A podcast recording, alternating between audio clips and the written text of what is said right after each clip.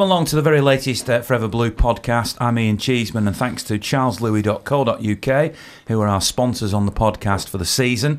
We're here again. Uh, they are, of course, uh, charleslewis.co.uk, a chartered mortgage advisor, which is run by a guy called Dave, big City fan, Big shout out to him. Big thanks to him for supporting us. And if you need any advice on buying a mortgage for you, for anybody else, or you're just buying a house and you need some advice on things to do with finances, have a look at their website, give them a call, look at the number on the website, give them a call, and they will be delighted to help you. And by all means, throw in that you heard about them on the Forever Blue podcast. Uh, with me tonight are two regulars, uh, Paul and Emily. So thanks for coming along to you two. And we have a newbie who is Andy, who is a big City fan, um, but also um, somebody who you may have seen a little glimpse of on the Forever Blue vlog from the Manchester United game uh, at the weekend. So, welcome along, Andy. Thanks a lot. Obviously, Will is here, the usual uh, Steven Spielberg man, filming it, and you may see a little bit of this on the Forever Blue YouTube channel as well. We're speaking on the Sunday night, the night after the Manchester derby when uh, City lost 2 1. There was also the game against Burnley in midweek, and coming up, there is a game over in Croatia in the Champions League, and then next weekend, uh, or this coming weekend, actually, be quicker than you think, the away trip to Arsenal in the Premier League. There are so many subjects that we need to talk about, and there are so many emotions running at the moment. The first thing I want to say, because I don't want to make this podcast about the trouble that happened off the field, but I think it would be remiss of us not to mention it. I don't think there's anybody in the right mind, and certainly none of the, the four of us who are here, and five of you include Will, who wouldn't condemn forthrightly uh, racist chanting um, and all that sort of stuff, throwing missiles, which uh, seems came from the City end and the United end. Um, it doesn't make it right that one did it and you do it back. Uh, and and I, I, for one, completely and utterly condemn that type of behaviour. I hope that the people who perpetrated that are brought to book a ban for life, and it has no place in football. And I hope that I speak, and I'm confident that I speak for us all here. Is that fair enough? Yeah, definitely. 100%. So uh, I will refer a little bit to um, sort of the bad temper that was around because I'm going to read out a couple of messages that have been sent to me. But before we do that, I want to ask all three of you in broad strokes what you thought of the game um, yesterday. So, Emily, you know, you can kick us off. What, what did you think of the game? Uh, That says it all, really. We don't need to go any further, do we? That that just said it all, right? Yeah. Next. It, it, yeah, it just, I mean, the atmosphere, for, for one, it, it was the worst derby atmosphere that I've been in for years. From the start, From the for, for me from the start, and I, I'm in the south stand. what was different then? It, it just it, it didn't feel like really like fired up, and like it didn't feel like everybody was like really really up for it, which kind of surprised me because it was a late kickoff. Uh, it just seemed a bit more of a like a somber mood, and I think early on in the game when there was a bit of a penalty shout near in front of us at the south stand. When play moved down the other end and then they subsequently got a penalty. Maybe people thought hang on a minute we've been done again by VAR because the play's not been pulled back for us. They've gone straight down the other end and they've been given a penalty by VAR I don't know if that had an effect on the atmosphere but for me that's how it felt around me. It was like oh great here we go again. We're being done again. Whether it was a penalty or not, you know, that's kind of like the the, the opening for the mood, if you like, and it set the tone. Um, but we were second best throughout. You know, it, it to me it feels like people have found us out a little bit. They know how to play against us. The, you know, they sit in deep against us, and then they attack us on the counter. And we're seeing it against Wolves, against Norwich, Liverpool, Newcastle to an extent, and time and time again it's happening and the pace of Martial and Rashford yesterday completely done us over. We were second to, to everything and the first half was just abysmal. It could have been like 4-0 at half time to them, you know, when they hit the post and they had a couple more chances. Um, second half it was a little bit too little too late. Otamendi came on and was one of the only players that showed any battle or any fight um, along with maybe Kyle Walker, to an extent Kevin De Bruyne, but none of them really looked like they knew that they were playing in a derby. Like where was the passion and the desire and the grit? You know, it just it didn't look right and it didn't sit right with me at all. Now you've made a lot of points there, which I'm sure the other two guys and, mm-hmm. and myself will come in on. But I'm going to throw right back now because we'll talk about the game. I'm sure in a lot of depth. You're talking about the atmosphere, and you're saying right from the start it didn't feel right. Now uh, on the vlog that I do on Forever Blues YouTube channel, I asked a lot of fans before the game whether the Manchester Derby was the first one they circle when the fixtures come out in June, and I asked them whether the Manchester Derby is still the biggest game at the Etihad of the season. And I was actually quite surprised by the number of people who said, no, it isn't, not anymore, it's the Liverpool game. And uh, when I asked them for scores, uh, they were quite dismissive because it was mid table Manchester United. We don't worry about them anymore. Not everybody, but, but that seemed to be a bit of a feeling. And I, so I wonder whether whether the atmosphere in the stadium was reflective of that because it, although it was only maybe five or six people that, that actually contributed in the vlog in that way, although I sensed it was quite a general feeling, I wonder whether that meant that people didn't go as pumped up because it didn't feel like as it was as, as important or could it just be that City before yesterday's game had already subconsciously accepted that the title race was over what was it can you put your can any of you put your finger on what it was if that's true um, I, I slightly slightly disagree with you. I thought the first five minutes the atmosphere was okay, and I thought City did all right in the first five minutes. I thought it was in for a, spectacular game yesterday. Um, the the atmosphere dropped quite rightly when you you know the Emily said there when um, you know here we go again dismissed penalty go to the other end and score it's like Liverpool all over again. Um, to me, I've all season I've been kind of thinking oh yeah Liverpool's the big and if I, I want United to you know not bothered about United until I met my mates at eleven o'clock in the pub and we started talking about bygone days and all the rest of it. And I looked around. It was the pub was full. You know, Wetherspoons pub was full of people having breakfast, and the atmosphere was great in there. And I looked around and I, I was chatting to my mates, and I thought, I've been kidding myself.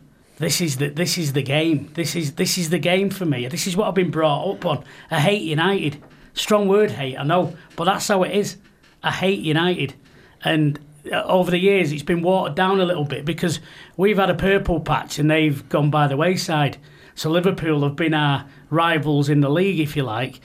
But yesterday reinforced it to me was how much I detest United and how much of a, a big game it is.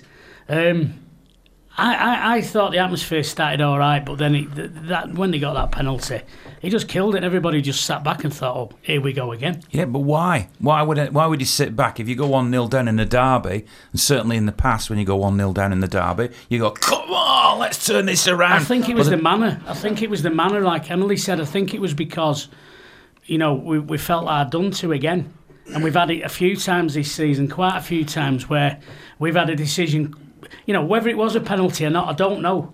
But it's that injustice again. I'll, I'll of, talk about the penalties and the VAR yeah. in a minute, but that's how it felt to me. I, I, uh, I still ring it as the number one, and I don't get the sickening feeling that I used to get. It's not as bad as it used to be. Um, yesterday, going in the pub before the game, we're all sitting round, you know, having a little look at the betting. What's worth, uh, what's value today? And United were 8 to 1 to win, 12 to 1 both teams to score. And a lot of money went on some accounts from lads who 50 plus years old who still have that feeling that it's Man United, it's Derby Day. They've had a good good result on Wednesday. So I think from my perspective, I went into the ground with a little bit of intrepidation, uh, which I shouldn't be feeling logically with the positions in the league and, and recent results. But again, they hadn't lost, or they lost once in the last four times at the Etihad. So we haven't got Etihad as a fortress against them, but we we do well at Old Trafford. Now I thought the atmosphere actually at the start was fantastic. You, we drowned out United for for a good ten minutes. It's very unusual not to be able to hear the away end from where I was sitting yesterday. But as soon as obviously they started uh, ploughing up the field and ripping us to pieces, it just died. And then of course we're all having to put up with all the toxicity that sits near us because people get access to seats who are away fans. so I think that was kind of like you know how it how it felt yesterday, and probably from about um, probably from half time or a little bit before, I just thought we were going to struggle. And the reason for that is just watching the body language of the bench, watching the body language of the players, breaking play. United are in a huddle, they're talking. Our players dispersed all around the pitch. Nobody taking any leadership on the pitch whatsoever. No one getting the lads together saying, "Come on, we've got to get on with this." We, we, this wasn't any, and it was obvious that they were hungrier for for that game, and that it was very very difficult to see any positives. And I know you asked me yesterday on the on the vlog, and at, at the time I couldn't think of a positive, but actually we scored from a corner.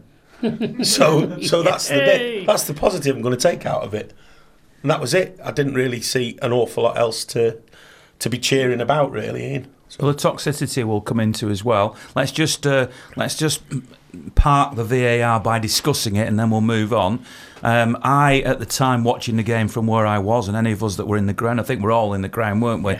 Um, don't get the, the well, I sometimes get the luxury of a replay on a small screen in the press box, but you wouldn't have had a replay until you saw it afterwards on TV. I've now watched the highlights, and I accept, having watched the highlights, that there were three claims for handball inside the penalty area.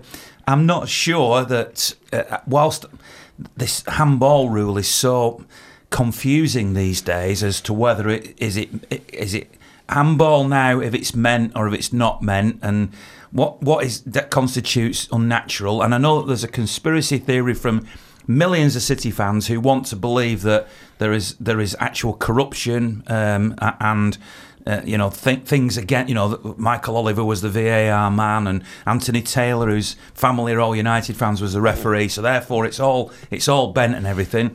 I've I've said to a few supporters club branches that I've been at recently that if you genuinely believe that the game is corrupt, if you genuinely believe this, then why are you going? Because if the game is corrupt, I don't want to watch it. I don't want to be anything to do with football if it's actually corrupt. Now, if you believe it's corrupt, then then we really are in a bad position. If you don't believe it's corrupt, then you're saying that there are mistakes being made. And of course, VAR is very subjective because you know it, it's still an opinion. It's an opinion of a different person on different people, but it's still an opinion. So let me quickly ask you, the three of you, do, one, two, or three penalties or none? What you've seen the, the, claims? Should City have had any penalties? It's hard to know because, like you say, there's so many different rules that go along with it, and there was a rule apparently that it can't be a handball if he's going to ground. So, I mean, if that's the case, and he is going to ground, but then in another instance, it probably would have been given because it's so inconsistent. And I mean, with the corruption thing, until there's transparency, until we see replays, in the grounds and we hear it like in rugby where you can hear the conversations or is it do they do that in cricket as well? I'm not sure yeah. but until it's that transparent so we can hear the conversations going on that the conspiracy thing will never ever go away. It will always be around. But the, it's the inconsistency because on a different get on a different day that penalty probably would have been given by a different referee or so would you have given one Potentially, yeah. One, two, or three, Paul. Um, can I be perfectly honest? I, I couldn't tell you because I've not watched the, the game after. That's fair enough. I just saw it on the day, and on the day, it, I've seen the only clip I've seen is the the, the handball. Which one? Um, where he went sliding in. Fred. It, yeah, Fred went sliding in. It definitely hit his hand. He definitely controlled it with his hand. But apparently the rule is if it's a defender, it's the, it's his hand or something. It's not given, and so it was definitely handball. But I don't know what rule they used to say it wasn't. What about you, Andy? Uh, similar. I haven't seen all three incidents. I've only seen the Fred one. I think he has moved his arm in the direction of the ball, but again, it, it can be interpreted that he's falling. So you know you got to play the you got to play the the referee. We've we've had the VAR hit us at a time when form has dipped, so we've got no comparison to previous seasons. We just know that we've been out playing teams for the last two seasons and this season we're not. And VAR's there if we want to to hide behind it or to genuinely say this is a problem the way this has been interpreted. Um, I know you're not a fan of it. Um, I must admit I was very open minded. I think that after yesterday, did it make a difference to the result? No, I don't think it did. So, well, that was the follow up question, really. Do the three of you again um, City lost the game only by one goal in the end, uh, but obviously they had lots of chances, clear chances, mm. when they were really running City ragged. I felt early on in that game for a spell of about 20 25 minutes. If one of those decisions, two of them, three, as some people might say, had happened? Might it have been different? Could could City have won that game? Do you blame decisions, VAR, or do you feel that United were the better side and deserved to win? I'm not going to hide behind VAR for that, particularly for the first half performance, because the first half mm. performance was shambolic mm. and it was a complete disgrace. Second half, we actually had the chances. Rodri went close, didn't he? And Jesus missed a kind of gilt edge chance, which Aguero would have buried. That's But- the De Bruyne mm. cross, and he heads it wide. and this, you know, that's a familiar kind of story with Jesus. I mean, we're, obviously we're going to go to the Burnley game and we'll probably talk about that, um, where he scored a couple of goals there. But um, there's been a few recently where Jesus has got into positions where we know that Aguero would absolutely nail it into the back of the net, and he's missed it. So I'm not. I wouldn't single out players because they were a lot of them were culpable yesterday, but we had the chances. Is VAR an excuse? I mean, we often talk about Liverpool, and I know you have, Paul, many times using excuses uh, in life generally. Yeah, yeah. Uh, do, do you, as a City fan, use VAR in a, as an excuse, or was City well beaten yesterday? They were well beaten, but you can never say that VAR didn't influence the game yesterday because if if that penalty had been given early doors and we'd have got the penalty and they hadn't, we'd have scored, we'd be 1 0 up, we'd be buzzing, their heads are down. So you don't know. I know I know it's like when um, we played Liverpool and Mane got sent off. You know, we, we were winning that. And they say, oh, well, if Mane hadn't got sent off, then, you know, we, we'd, we'd, have, we'd, have, we'd have beat you. Well, you don't know that. We can only go off. Their, their game might have completely changed because going down 1 0 early on, they've got to come out again and attack us. So they may not better sit back like they did. So we, we, we can't say. Um, it just seems that VAR seems to affect us as fans and, and the team more than others, I think. I don't know. Um, I think from a fan going perspective, it's horrible. Frankly, I've not had an opportunity to speak about it with you really or on this podcast before, and um, it, it for me it takes all the fun out of uh, watching the match, wherever you are, whether they put it on the big screen or not. Um, the the moment of ecstasy is taken away from you completely when you score. We've had some really bad ones, of course, which make it doubly difficult. Um, but I think that I've just become resigned to the fact now that the you know reversals aren't going to happen, and we're not getting the rub of the green. So I just ended up expecting that whenever any VAR checks come up, we're lucky if we get one in our favour. We don't know when they're coming up, though, do we? I mean, I was stood at the game yesterday thinking, is it, has he stopped the game because he's checking it? Has he stopped because he's an injury? Are we still playing on but going to be checking it while the game's played on? Nobody knows. And then the screen comes up, and then the, the screen only comes up when the game seems to be stopped. But when you listen to it on the television, of like saying, oh, yeah, that VAR are checking that. So people at home know they're checking it, but us in the ground don't know it's being checked. So it's that uncertainty. We don't know what's I, going on. I started actually putting a little pocket radio in my coat Mm. simply because at least you've got something um, to give you an idea Mm. of, of how things have. So when I need to, I'll pop the earpiece in and just have a listen. It's funny, I thought you were just going deaf, and I'd see you with that in your ear. Yeah. But anyway, I'm not commentating anymore. Well, I I was going to say the people on the radio are far more interesting than the ones that used to commentate. So uh, Right, let, let me read this one out. Right? This is a message I got from a guy called Dave Flint. Um, uh, and this this goes on to toxicity, co- toxicity that was uh, being spoken about before, right? Um, I thought I'd bring this to, you, to, to your attention. And this occurred during the match last last night.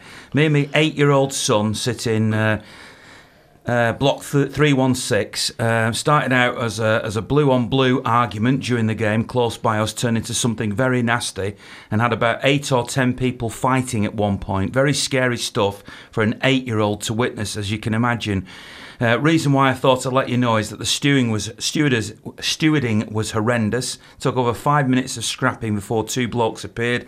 There was about as much use as a, t- a chocolate teapot. I took the decision to remove my son from the ground at this point as he was scared stiff and crying. Only then did we see police reinforcements on the concourse. I've emailed the club as I did try ringing them on Saturday night, but apparently it was closed. Maybe a discussion to be had about this on the podcast. They also pointed out that this happened in the 36 minutes, so he and his son left the game on 36 minutes. I also had a phone call this morning from a guy who I've bumped into outside the ground who's been on the vlog in the past who told me that he'd been assaulted at the game. Uh, and he said he'd been having a discussion with somebody which started off quite reasonably. The subject was Foden, who we'll no doubt talk about as we go along in this podcast. And he felt that Foden should have been playing, and somebody else was saying the opposite. And that two City fans, or more than two City fans, one side hitting the other. Now, obviously, the stuff that Dave Flint said about stewarding and policing, we don't know if any of that's true. I'm not disbelieving Dave Flint, but we haven't got they haven't got the right to reply to say, well, this happened or that happened, and we weren't there. So I can't comment on the specifics of that, though. Dave, thanks for, for drawing it to our attention. But what we can talk about is the is the tension that that appears to be among City fans. And obviously, it is an example. Actually, I'll read you you read this out because there's been a lot of City fans, uh, you know, saying things about the game yesterday, and you know whether Pep did the, the right thing and not the right thing, team selection, all that, which you'll all talk about. Some of you might be positive on this podcast, some of you might not be, but you must be very, very well aware that out on social media there is uh, you know, a big war, if you like, between different factions of City fans. So this is the contrast. For all the ones who were negative, this was a tweet that was put out by Christian Redmond, uh, not to me particularly, but it's one I know that you saw, Paul, because you retweeted it, so that's why I saw it. And he just lists the statistics and says City under Guardiola in the Premier League 130 matches played, 97 wins, 17 draws, 16 defeats, 74.6% win record 87.7% unbeaten.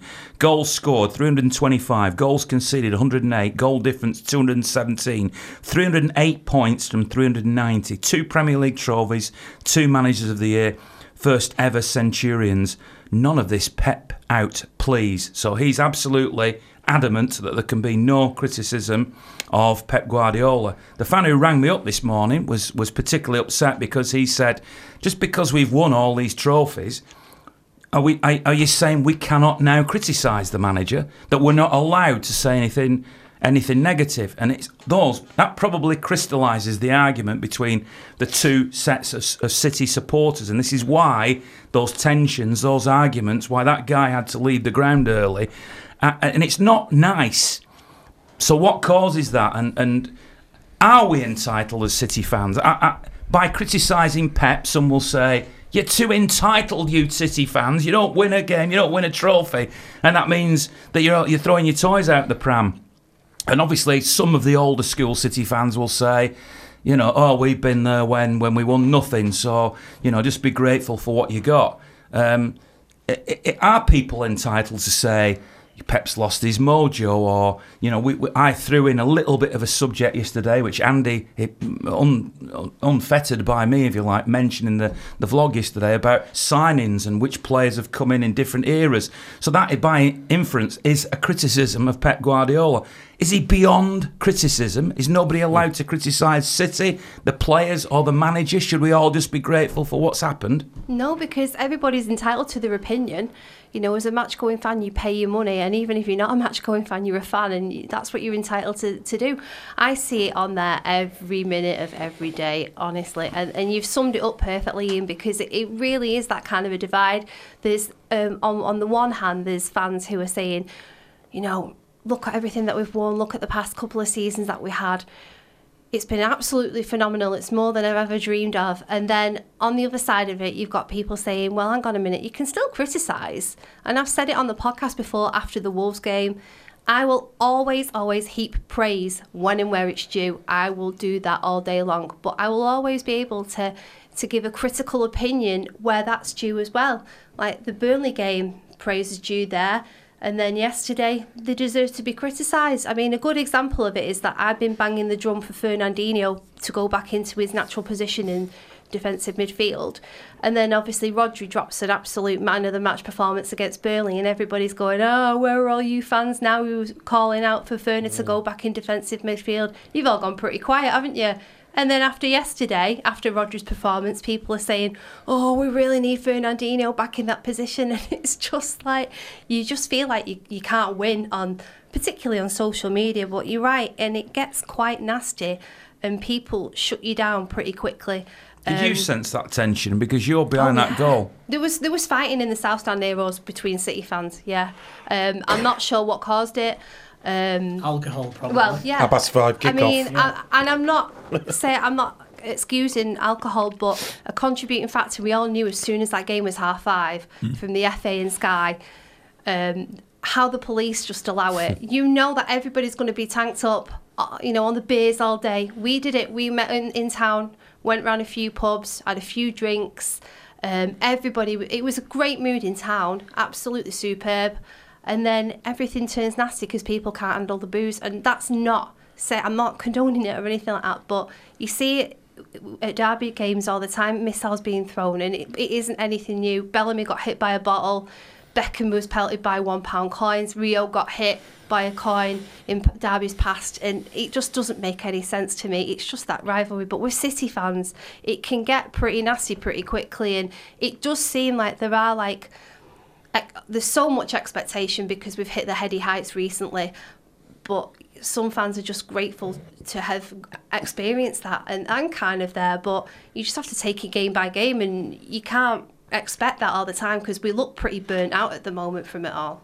See, I don't drink, so the, the, the obviously the five thirty kick-off and getting tanked up. Which, if people want to do that, that's fine. I'm, not, I'm not. I'm not a prude or anything. But I, I, it doesn't make any odds to me because I don't drink. But I must admit, when that game was moved to five thirty, I th- I, I'd assumed that it would either be the one thirty on a Sunday or the twelve thirty on a Saturday. It never crossed my mind. I even thought the four thirty on a Sunday would have been dangerous. Uh, but just being realistic here, no, it shouldn't have to be. But being realistic that 4:30 Sunday was was dangerous. I'd have expected that to be 12:30 Saturday or 1:30 Sunday. And in the old days, somebody would have said.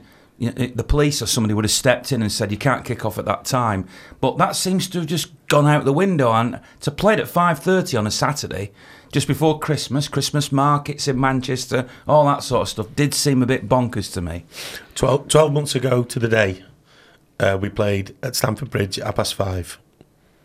Was that the game? Absolutely. That's Wow. all I'm going to say. So the racism against uh, So Raheem it- happened after. Who is taking note of these incidents? And you, of course, it's absolutely right that we, we we condemn anything like that, but it's a factor, and we have to accept it, and the authorities have to accept it. there were there was tickets for sale in the row in front of where my family sit um, until at least 11 a.m. yesterday morning at very premium rates on illegal sites, let's say. Um, and you know, surprise, surprise, the you know I put my complaint into the club. I had some influence, so they listened, and I could see from where I was sitting that there was double stewarding on, but there wasn't in other areas that I could see. I couldn't see more high vis, so you know perhaps perhaps you know I'm just lucky to be able to to, to get that. It's not everyone's prerogative. Um, now there was trouble in that block, but not directly in those seats. So, but, but that's happening in other parts of the ground. It's happening in all the hospitality areas, and and the and the bottom line is that we haven't had a problem with it because really for two years nobody's given us a spanking, and it's turning a little bit now, and it's a bit more, um, you know, especially beer fueled. It's going to come out. It's going to be nasty, and you're going to be picking on people who really don't deserve it. Um, the, the guy you mentioned there, poor fellow with his eight-year-old kid. What a way to see your first derby, probably miserable. Um, and I think as well the incident that's been shown on, on television in the corner. There's there's a lady taking her, I think about six or seven-year-old child out, obviously um, horrified by what she'd experienced. Um, you know, so I know it's tribal, and I know that there are passions running high. I think the authorities and the club and the television people do have to take note of uh, what's happened yesterday um, and, and, and give us a break, really, because nobody wants to experience that on match day. I'd happily get up in the morning and go for a 12, 12.30 kickoff. No problem. I fully understand the reasons for it. We get messed about on times anyway, as it is. As soon as you say 5.30 on a Saturday, you know exactly what it's going to mean. Everybody's in town early, who's on the beer, and, and it's inevitable there's going to be more trouble. And if we expect the club to steward that, um, I think that that's that's. It's that's certainly not the club's fault that it's. A, It's- well, it, it is in the sense that they take the money, but but they don't cha- decide It's the not- kickoff I don't blame times. the club. I think they've got a massive task to deal with that on match day. I think it's really difficult. I mean, you know, we go to a lot of away games, a lot of away games in Europe, and I never want to see the kind of heavy-handed stewarding that we experience on on those trips ever in Britain. Um, you know, so you know, I was a few years ago. I went to I went to a match in Argentina, Boca Juniors game, and it was amazing, fantastic. They have no away fans. They don't do it. But I'm asking the question: Why are there four riot police with riot guards and helmets by the corner flag? And, and behind the corner flag is a perspex screen, a, a, gr- a grill. There's no way you can get anything. But those guys are there when the corner's taken. They actually protect the player with riot shields from all the missiles that are coming down from you know 150 feet up in the third tier because they've obviously had experience of things. So they do that purely as a deterrent to say it's not worth you doing. It's the most ridiculous thing to see. So I never want us to go to that extreme. I hope that we can manage this. Um, and that ye- what happened yesterday was just a, a beer fueled incident in terms of the, the missiles, but it's not the first time it's happened at a Premier League match. See, I, I, I have to take it a little bit further than just beer fueled. Um, I don't know what you want to call it, but I, I call it Colombian marching powder. Um, and one of the one of the uh, the side effects is that is that you think you're ten men. Now I've got a few mates who are policemen. I've got a lot of mates who are doormen and stuff like that, and they're finding their life very difficult because some seven stone soaking wet through bloke having snorted a couple of uh, ounces or grams or whatever they call it, martin powder, has become 10 men. Now, I see it on a lot of away games where, you know, yesterday, me and my pals went out at 11 o'clock, we had beers, we had a laugh, we had a great day until the football started. You know, so you're with your pals, we self police each other, we have a good laugh, it's great, no problems whatsoever. But then you stop drinking it out, you know, when you get into the ground, you start sobering up because you're not having a drink, because you can't get served quick enough most of the time. Um, but you start naturally, when you've stopped drinking, you start coming down, so you start going a bit sleeping, a bit docile. That's normal. These kids, and I've seen some blokes on it as well, they get this stuff, they'll, they'll be stood. I mean, I saw a few in the away end yesterday. I stand right next to the away fans, and you saw them. They went, they went to the toilet at half time, came back, and they were wide eyed and bushy tailed. Um, they were walking around like zombies, and they were just coming up with the most nonsense. They weren't drunk. You can tell they're drunk. And the thing is, when you, you're drunk, you're swinging wildly punches. These guys aren't drunk. These people are, are wide awake and thinking of 10 men, so they, they get Dutch courage where they wouldn't normally have it. And this, to me, is, this is something I'm seeing more and more of in away games, especially. Um, these young kids, they're on this. They, these, they're, they're a different breed than what we are with just alcohol. What you're telling us is frightening and, and worrying, and uh, there's not much we as supporters can do. And, and as Andy's just said, the club have an uphill task to do it. Obviously, stewarding can always be questioned, policing can always be questioned. Everything like that costs money. Uh, we, you know, what happens in, in these football grounds, what happens in society, it is, is something that is reflected in all walks of life, not just in football. Um, so. We've talked in the past in hooliganism back in the 70s about it being a societal problem. I mean, racism is a societal problem and it's not going to go away. Um, so, whilst it's right that we highlight these on the podcast and, and bring them to people's attention, we can't solve these problems, unfortunately. Um, but so let's move on to, to you know the football um, stuff a little bit more now. Um, I've had a couple of other messages that were provoked, you know, were designed to provoke a little bit of discussion on the podcast tonight. They were direct messages from different people. So let's start with this one. Um, this is a, a fan who said to me, these are three questions that he wants us to talk about. Why did we spend £60 million plus on Cancelo? He rarely plays and sees no upgrade on Danilo except for age. Two, why do we not play Fernandinho in his true position? Uh, he's, he's talking about uh, Pep here. He seems to be the only one who can't see it. Maybe stubbornness or ego comes into place here. Three, why are Foden and Garcia not going straight into a meaningful game? He talks them up, but it's all BS. Was that me that te- sent you that? no. Have you got, have But you if got you any easy comment- questions? So, you know, you- tell me, answer all them three, answer one of them, whatever you want. That is actually something that's been quite familiar on Twitter uh, recently. All three points. Obviously, I, I touched on Ferner in defensive midfield, um, and I do think Pep is stubborn, but you know he's. People think he's holier than thou, so to criticise him means that you can't. You just get your opinion shut down because how dare you think you know any better than Pep? You're just like uh, you know playing football manager on Twitter, aren't you? Um, it's called an opinion, and yesterday I thought that we lacked severely lacked leadership, and I said that obviously, stating the obvious, the void was Vincent Kompany, um, and it's really cost us big time. Not you can't replace the irreplaceable, but why didn't we go in on for, for Chilwell? You know, I don't understand it. I don't. Well, left I- fullback is an area that people discuss a lot. you know, I don't understand why we didn't go in harder. And part of Pep's whole setup and, and when the system works so well relies on fullbacks. So fullbacks are so important in the side, and he's tinkering with them. But he's had to because of injury, obviously. Zinchenko's been out. M- From what I've seen of Mendy, he's just not good enough. He- He was at Monaco. He's been blighted with injury, obviously, at City. And he's just, I don't ever think that we'll ever see that form that he ever had at Monaco, sadly. Um, Cancelo, Cancelo, I've not really seen enough of him because he's not really getting the game Anybody time. so I can't really offer an informed opinion of Well, him. the question from Marcus um, seems to, uh, sorry, from Charles, uh, seems to start with, uh, you know, why has he signed him? Yeah. And I mean, you would think that if he's going to spend sixty million pounds on a right fullback, that in a game against Manchester United, that uh, if they're both fit, Kyle Walker and Cancelo, that Cancelo would be his first choice. Well, I, I can answer the, that straight away because I mentioned it to you.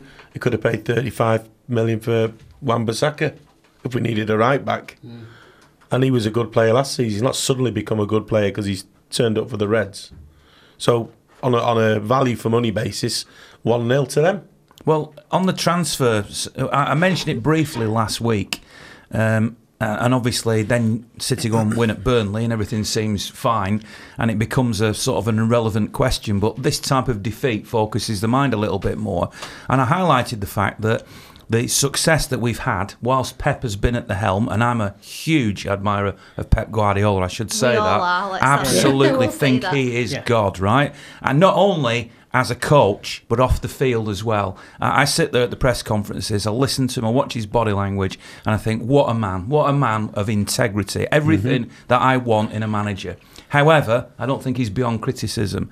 And whether it's him that makes these decisions, whether it's Txiki, whether it's Ferran, whether it's all three of them, the fact is that if you look at the players that have been key to City's success in the last few years. Um, you know, look at Vincent Kompany, who was signed during let's let's call it during the Mark Hughes era. Whoever it was, whether it was Brian Marwood, whether it was Mark Hughes, but he was signed in that era. Pablo Zabaleta certainly was pre the Pep era. Um, I can't remember if it was Mark Hughes or I think it was during the Mark Hughes, Hughes actually era was, that he yeah. came in. Yeah. Then you look at, at, at Aguero, you look at David Silva, you look at Yaya Toure, who have obviously has, has gone now. Um, key, absolutely huge, nobody denies, legends who've dragged City into this glorious period, all signed in the Mancini era. Then you look at Fernandinho, what a crucial player he's been, signed under Pellegrini. And you look at the, and I'm not, I'm not going to list every one, and people can pick holes in that, but you look at the players now that have come in in the Pep Guardiola era. Gabriel Jesus, for example, is a Pep Guardiola signing. Um, John Stones is a Pep Guardiola signing, uh, and and I'm I- as I say, I'm not going to go through the whole list here. Uh, Cancelo, Bernard, um, Mendy, two fullbacks, neither of which played yesterday, and yet cost you know well over a hundred million pounds. And you think, just picking a few of these names out, are we going in the right? Does that give you the optimism? That, that the, the players that are being signed in this era are going to be as good as the ones that were signed in the previous era. Well, you list all them players he signed. Maybe Pep doesn't think Um, Rodri obviously falls maybe Pep that. doesn't believe in having a leader on the pitch then, because he's not one. He's signed there. Who's a leader on the Hmm. That's a pitch, good point. and that's what we're missing. We're massively missing that. You know, uh, forget what whether you thought he was past it or what on the pitch with Kompany. That's another argument. Um, what we are missing is a leader. Now, what, there's no. I don't see anybody on that pitch who's a leader. Not one. I, I hope I, I might be wrong. You might see different, but I don't see a leader in the dressing room or on the pitch. We've got all these characters around the ground. You know, we've got your Kyle Walkers and your your jovial characters, um, but we haven't got a natural born leader. And you can't be made to be a leader. You're born that way, and we haven't got one. Well, I alluded to what I watched just today and the the you know the simple observational behaviour of uh, of just human beings, whether it's in your workplace, your family, we can all see those things, and I think that about Pep and whether or not he should be criticised, um, everything you said, I would fully agree with. But just like in my job, if I talk to my boss about my results in 2016, 17, or 18, he really doesn't care, frankly. And you're not as good as your previous year. You're as good as what you're doing for sustainable results, not immediate results. It's about keeping it going year after year, developing your organisation, managing succession planning, doing all that kind of stuff. And there's a lot of people to support uh, Pep Guardiola in that very, very good people as well. And let's be frank, he's delivered. The team's delivered. Everything's gone right. But I think we've had an earthquake with Kompany going. That's a massive crack in the model. And it's probably going to take us this season to even begin to understand just how big a gap he's left uh, in terms of the influence he's had on the whole culture of that football club. So why, team. Charles asks, did we sign Cancelo for 60 million in the summer?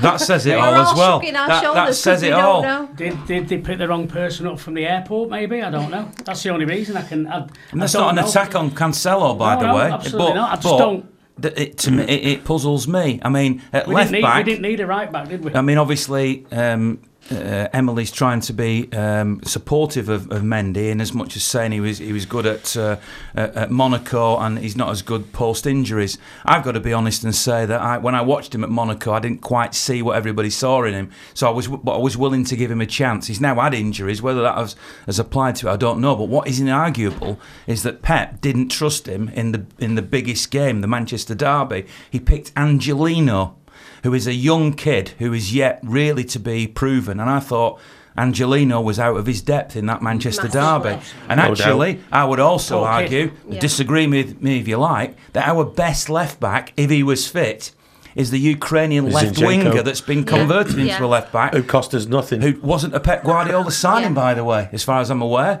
So, uh, uh, what does that say? Well, I think you, uh, Paul was sat with me when uh, we were getting taken apart by counter attack against Wolves, and it was the lad from Sky, James Cooper, who just turned around. He was sat in front of us and just said, "There you go. That's what you get when you buy a sixty million pound right back." Uh, basically inferring that we should have bought a centre half.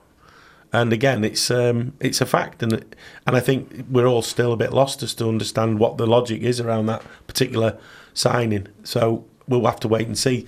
And again, we're trusting him. So there's something maybe we we don't know or we haven't seen. I was astounded at the press conference recently when it wasn't the pre-United one, but when Pep was asked about. Um, somebody asked a question and said, um, "Why do you not play Otamendi and Stones together at the back anymore? You haven't done it since the Norwich game." And his answer more, was more or less because Fernandinho's better than both of them at centre back. Yeah. Now he didn't quite use those words, but that's pretty much what he said. And I, on two levels, that really worried me because I thought, first of all, you're saying publicly that your two international centre backs, one's an England international, one's an Argentinian international, are not as good as I love Fernandinho, a 34 year old Brazilian midfielder.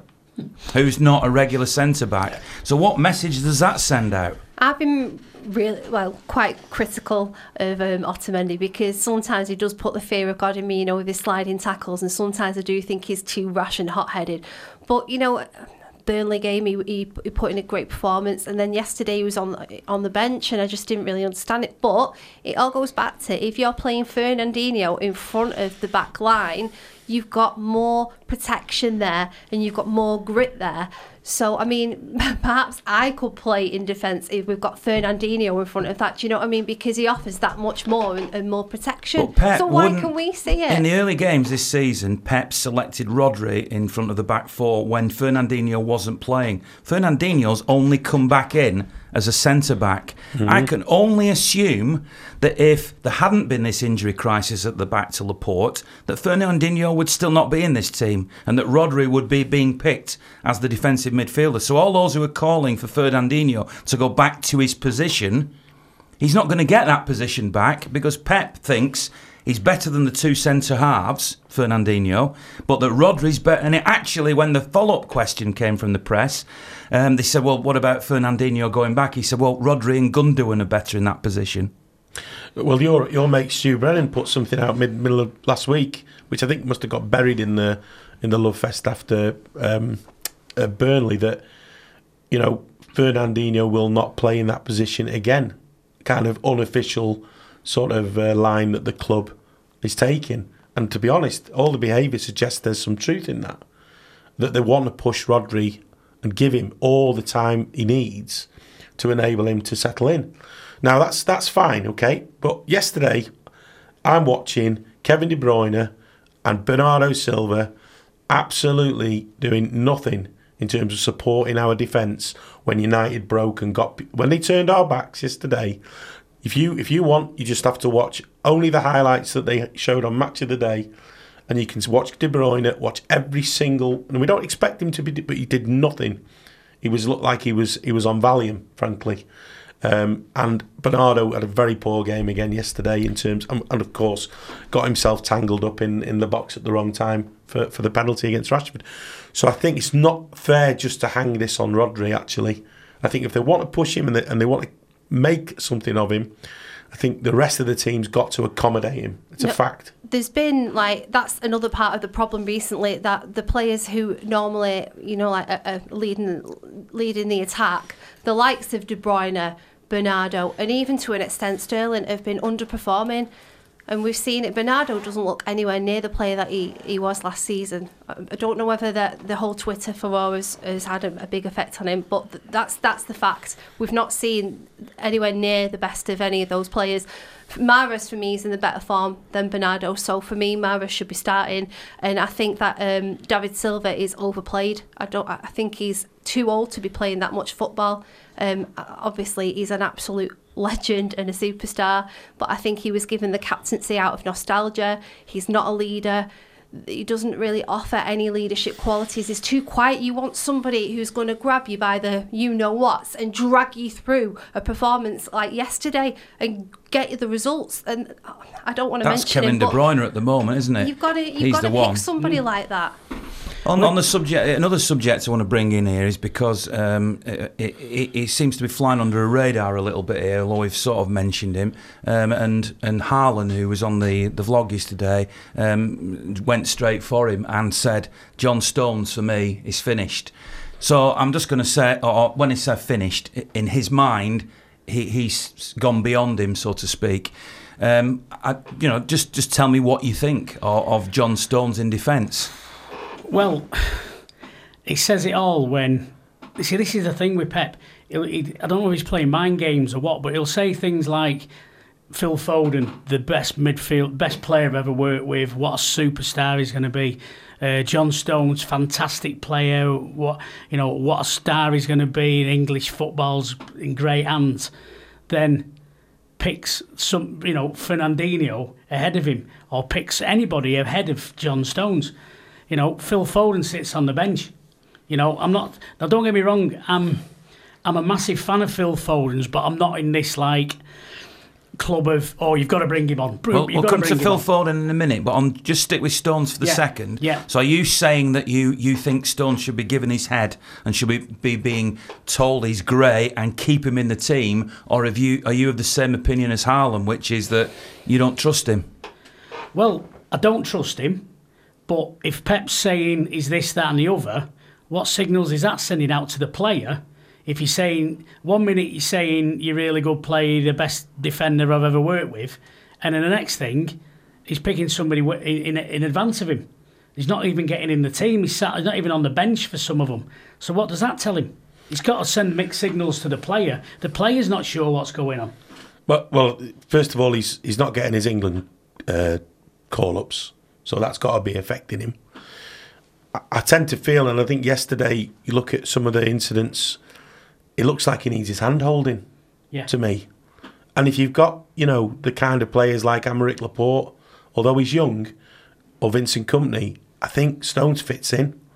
But I think when you put him with Fernandinho, I think yesterday we could see that hopefully Stones' pace would have been the reason why he got overlooked, uh, why Otamendi got overlooked. That might have been a mistake actually, because I think Kyle did all the mopping up yesterday. Did Yeah. Um, so actually, I think you know, Harlan's pretty perceptive, and I have to say that he's probably made a decent call with uh, with Stones there. That he's got to have the right accompanying act.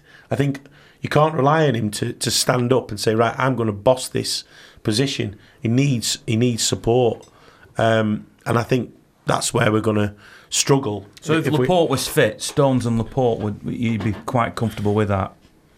I'd be happier than, than what we've got now because I think we've got to get Fernandinho out of the back four in defensive midfield, at least on certain games where we need that experience. Not to take the pressure off Rodri a little bit, but um, I think we need to buy a centre half. Okay, let's move on to another one that I've got here. Another direct message that came. This came from a guy called Mike Cook. Um, and he, he's this is a subject I think we've talked about before, but he says yesterday once again the inverted wingers failed. Sterling was in Wan-Bissaka's pocket all game. Bernardo was terrible on the opposite side. Why is Pep persisting with a tactic that's failed all season? Opposite opposition defences just double up on the wingers for the cut back inside, leaving the outside free, safe in the knowledge that we won't go down the line. Have you noticed how many block shots we have every game due to the fact that we're not getting behind defences rather than to shoot through eight to nine men? Sterling and Bernardo and Mar- Stroke Mahrez are not Robben and Ribery, so let's go back to a right footer on the right, left footer on the left. We won t- two titles with that. I, I said yesterday to the, to the lads stood around me, it was, it was all going on, you know, talking at half time.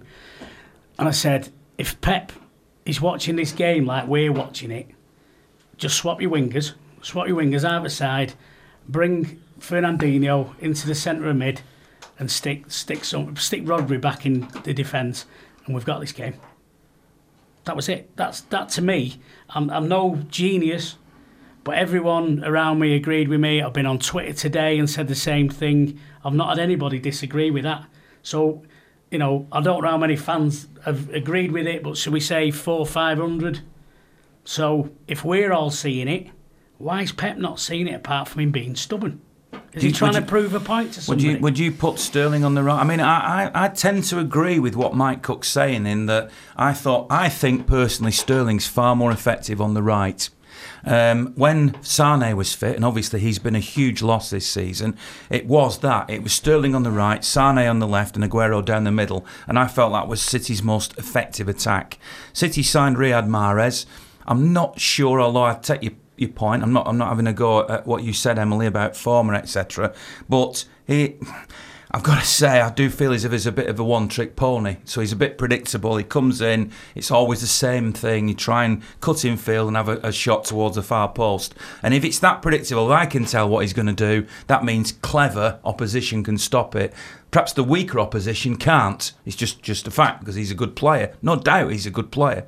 But against the top, top teams, it is predictable. And if you if you watch the highlights on Match of the Day last night, as I did, and freeze it in certain positions, you see that as soon as Sterling gets it, he comes in field. As soon as Bernardo or Mahrez c- they come in field, and all the players, the opposition players, block up the penalty area, and it just becomes, as Mike said there, you know, it's like a wall of players in front, and you can go, oh yeah, well, but for that block, and we had more shots than them, and you'll see some statistic on Sky that says we had 55 shots and they only had three. Yeah, but all those shots were into a crowded penalty area where they were inevitably, unless it was just unstoppable, going to be blocked. But that's the problem. We've we are predictable. That's what I was saying before. That people have just sussed us out, and you know everybody says that Pep doesn't need a plan a plan B when Plan A comes off so spectacularly. But Plan A hasn't been coming off apart from the Burnley game for quite a while. And with the Burnley game, Burnley were absolutely atrocious. You know, they got beat by Palace the game before. They got absolutely thumped by Spurs after our game 5 0. Burnley were, maybe Burnley were that bad that they actually f- quite flattered our result. So we get carried away by it wrongly then, the, the win at Burnley. I just think, like, th- potentially, yeah, I think it kind of gave a lot of people hope, didn't it? And then obviously we're back down to earth with a bump. But I just think ta teams know how to set up against us now and how to low block, high block. You know, this this so-called plan B of like the balls coming into the box and it, there's nobody To up who, there where the where the ball's going into. Mm. We've got no height, and that always happens when we're struggling. That we seem to revert to that. That seems to be this like odd plan B. And if plan A worked, happy days. But we have been found out to an extent, so it's kind of like it all feels a little bit stale at the moment. And where where do we go from here? And it, it's not an overreaction. It's just being realistic. I do feel like we have been found out a little bit, and the blocking is happening all the time. I can't believe we're up to 55 minutes already, and we aim for about an hour in this podcast. So, so I know we could carry on talking on these subjects, but so I'm gonna. th- There's one other little subject I'll quickly throw in. This won't take very long, and then I want to know where City are going from here because you know there might be doom and gloom around at the moment, uh, but obviously there are a lot of games coming up, a lot of big games coming up, and what the future is. Um, so let me just quickly throw this in. It might seem relatively inconsequential, but we talked about the 5:30 kick-off against United. We know now that the FA Cup tie against Port Vale is 5:30. It's not on English TV anywhere. It's been moved because overseas TV want to show it at 5:30. I am a match going fan, you're match going fans. It might not matter, and it certainly doesn't matter to me because I'm in a very fortunate position of my life revolves around City, my work revolves around City. So it could be played at three in the morning, it wouldn't make any difference. I don't have to go to work the next day. However, I have a lot of empathy for fans who want to get to the game, who want to get home afterwards. To Saturday afternoon FA Cup tie when the tickets are cheaper, when you might be able to take your kids to the first game and all those things, and suddenly this game's moved to 5.30. Now, I know matches are moved to these odd times all the time for television, but this one does stick a little bit for me. I'm not against overseas fans. I, I, I love the fact that we've got overseas fans all over the world, but even they surely would agree that the match going fans should be the priority. And if you're an overseas fan who lives in a different territory and you have to watch it at one in the morning, well, you know, thanks for watching and you're great fans and I admire loyalty, but we can't be moving games just for you. So it does bug me a little bit. Do, am I wrong? Uh, Does it bug you, or does it not matter that it's 5:30 Saturday? Let's be honest, the match going fans are um, always coming last nowadays, uh, whether it's VAR because they don't really care about including us in on that, or, you know, the kick-off times being moved. We always seem to come last when we're actually going game in, game out to the, you know, and it just no, it doesn't make sense whatsoever. But I mean, I'm like you. I love the overseas fans. I, I'm close to quite a few of them on all my social media, and I absolutely love that. Um, it doesn't really offend me that much the half five kickoff, um, but I'm.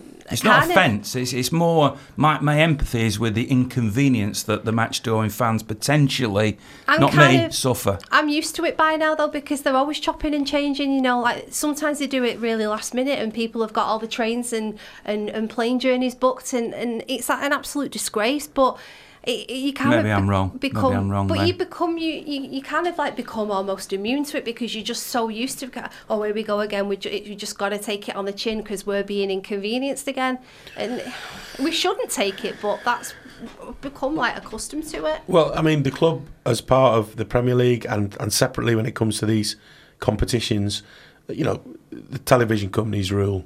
However, cynically, I'm going to say that it's quite obvious that the club wants to develop its American audience.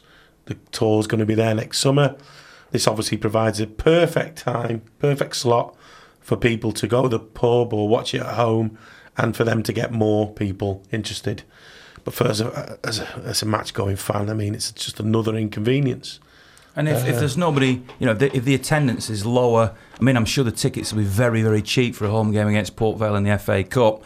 Um, if the if the attendance is a bit lower, people will say, "Oh, you know, how come they can't fill the seats?" There's a multitude of reasons, and this is one of them. I mean, the, the, the thing what gets me is is would we change a world championship boxing match held in America so that the British fans could watch it at seven o'clock? Would we? No, we wouldn't. So this is this is to pamper to the minorities, as far as I can see. Let's pump, let's pamper to the, the match going fans. We're the ones who, who have kept the clubs going for years and years and years. If if it means I might now go on holiday, um, so while I'm away at Christmas, I think the two hours in front. So when we kick off here at eight, it's ten o'clock there. So what? I have to wa- I have to stay up late, don't I, and watch it at ten o'clock. If you want to watch it, you'll stay up late and watch it. You know, when the Super Bowl's on, if you want to watch the Super Bowl, you have to stay up late and watch it, don't you? Don't pamper to it. If if if they're that if they want to see it that much, they'll stay up and watch it. All right, let's move on to another subject to finish off because we're already over where we would normally finish, but we can't ignore this.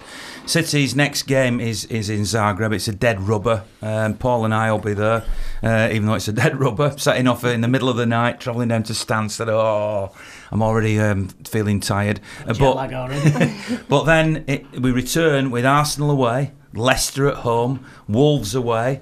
So three big games at the moment as we sit here. Leicester are six points clear of City. Um, these are huge, huge games. Now, off the back of this derby match.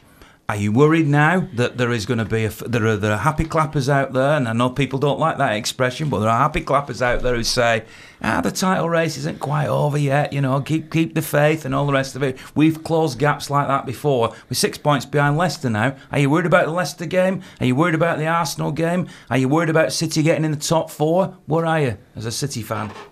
Yeah, Leicester, Vardy, counter attacks. Yeah,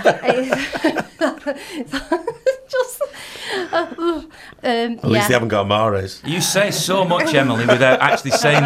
Just, just your laugh, just your sigh, actually says so much, doesn't I it? just, I, I mean, I, I um, you know me, I am normally a little miss optimistic, banging the drum for yes, come on, but w- I'm, I'm, I'm kind of, uh, it, it's, I don't really know what to expect at the moment with City because we've seen Jekyll and Hyde this week, we've seen Burnley four one and United two one, and it was really Jekyll and Hyde, and uh, where I just don't know what I go now and I expect the unexpected because I'm never really sure what I'm going to see. But Leicester does worry me. I mean, if we go to Arsenal and they and, and they get a result after the way that they've been playing somehow, with I mean.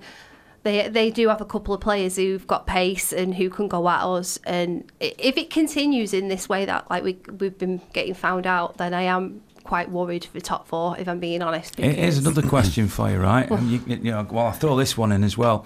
Um, if I'd have asked you, I don't mean you specifically, you- the three of you, but if I'd have asked City fans uh, three weeks ago what their priority was, uh, everybody would have said winning the Premier League, not bothered about the Champions League, Mickey Mouse Cup, Premier League, Premier League, Premier League.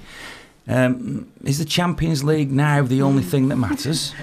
Um, I went to bed last night and I woke up cleansed. Because now we're going into personal stuff, are we, Paul? Me too. and I'll, I'll, I'll explain it before I was rudely interrupted with laughter. Your own laughter, by the way. I um, I went to bed last night and I just I woke up this morning and I thought, you know what, the league's done. It's done. I don't care what anybody says. We ain't coming back from that. Forget the excuses and all the rest of it. The league's done. So I don't have to worry about the, the league. I can just enjoy myself at the football. I can go to the cup matches. If we win some cup matches, we win some cup matches. If we win the Champions League, win the Champions League. You know what? I'm not bothered. Don't, won't- don't, don't, honest- are you not now going, oh, honest, we've got to no. win the Champions no, League this year? I'm, I'm just not bothered. I feel like a weight's been lifted off my shoulder. I'd like to thank Man United for doing that. because because I, I- thing to say. no, but I Cleansed just- by rags. hon- honest, I just don't. I don't. I don't. I woke up and I just thought, what am I getting all stressed up about over here? The league's done now. We've had we've had a cracking belting two or three seasons. We've lived the dream. We've not won a Champions League yet. If we win it this year, absolutely brilliant. If we don't, so if we win the Champions League this year, doesn't it make up for if, if they don't win the league but they win the Champions League? course it does. Wow, Pep's won the champ. Everything's yeah, yeah. st- you know everybody's Yeah. happy. Isn't that the case? it is. But you know what? I'm not bothered. Well, I'd, just to throw in, um, according to Guardiola, uh, you know, to honour the Champions League, he's not going to play the kids uh, on Wednesday. So we're going to put a full team out against Dynamo Zagreb, according to Guardiola. So that'll be interesting to see who we play. Arsenal are probably the easiest game on paper we've got until the 1st of January for me. Because um, if you haven't looked, Sheffield United haven't lost away from home yet this season.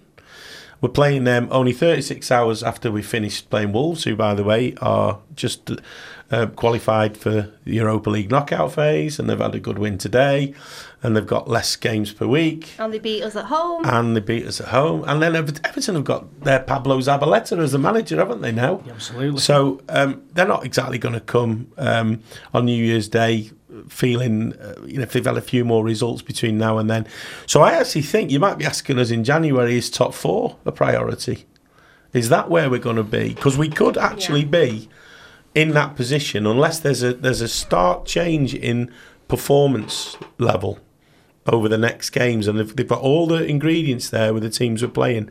So it's going to be a very interesting time for uh, for the club going into into January. I've got We- one we, more we question. Still, we still need 18 points to be not get relegated to be safe.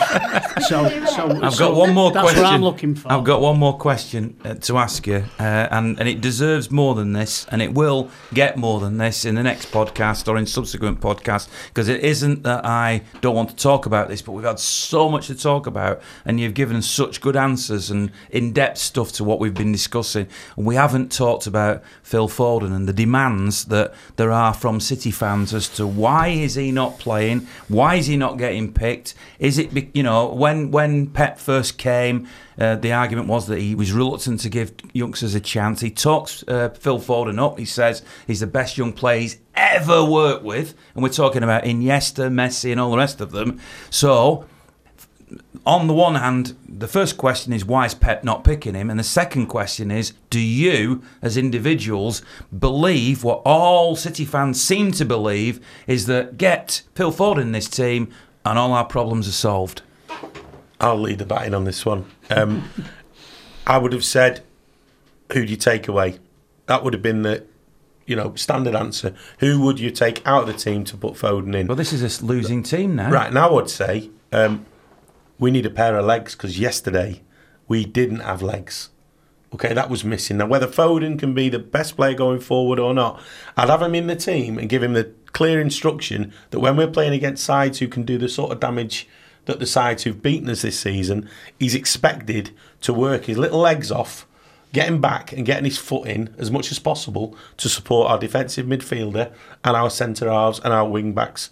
And then if, if he's not knackered after an hour, coming off, he's not worked hard enough, and that's what we should say to the lad because he's got a he's got an engine and he's got the legs and he's got a footballing brain, and I'd use him for that and that alone. So you want to see him play at Arsenal? I do definitely want to see him play at Arsenal for that reason. Yeah, 100. Yeah, couldn't agree more. You believe in him. You believe he could be the, the answer to all this. I believe in his potential, um, and I believe that he's got a role in the team. Like I've said before, I think that we've overplayed David Silva um, at his age. He can't play the games that he has been playing, um, and the problem has been in midfield that it's been so slow and pedestrian. There's been no zip, there's been no spark, there's been no pace, and that is everything that Foden potentially has to offer. I think Pep kind of set himself up a little bit by bigging him, picking him bigging him up so much. So because he's bigged him up so much, that's why people are asking so many questions as to like, if you're speaking about it about him like that, why aren't you playing him? You know, if you're coming out in public and saying that, you've got to be playing the lad, surely. And there's a role for him there. Silva's going at the end of the season, so surely you'd be integrating him more and more to naturally bring him into the side, preparing for next season. Because surely, if he doesn't play as big a role, uh, a bigger role next season, then surely he's got to be que- questioning his future at the club.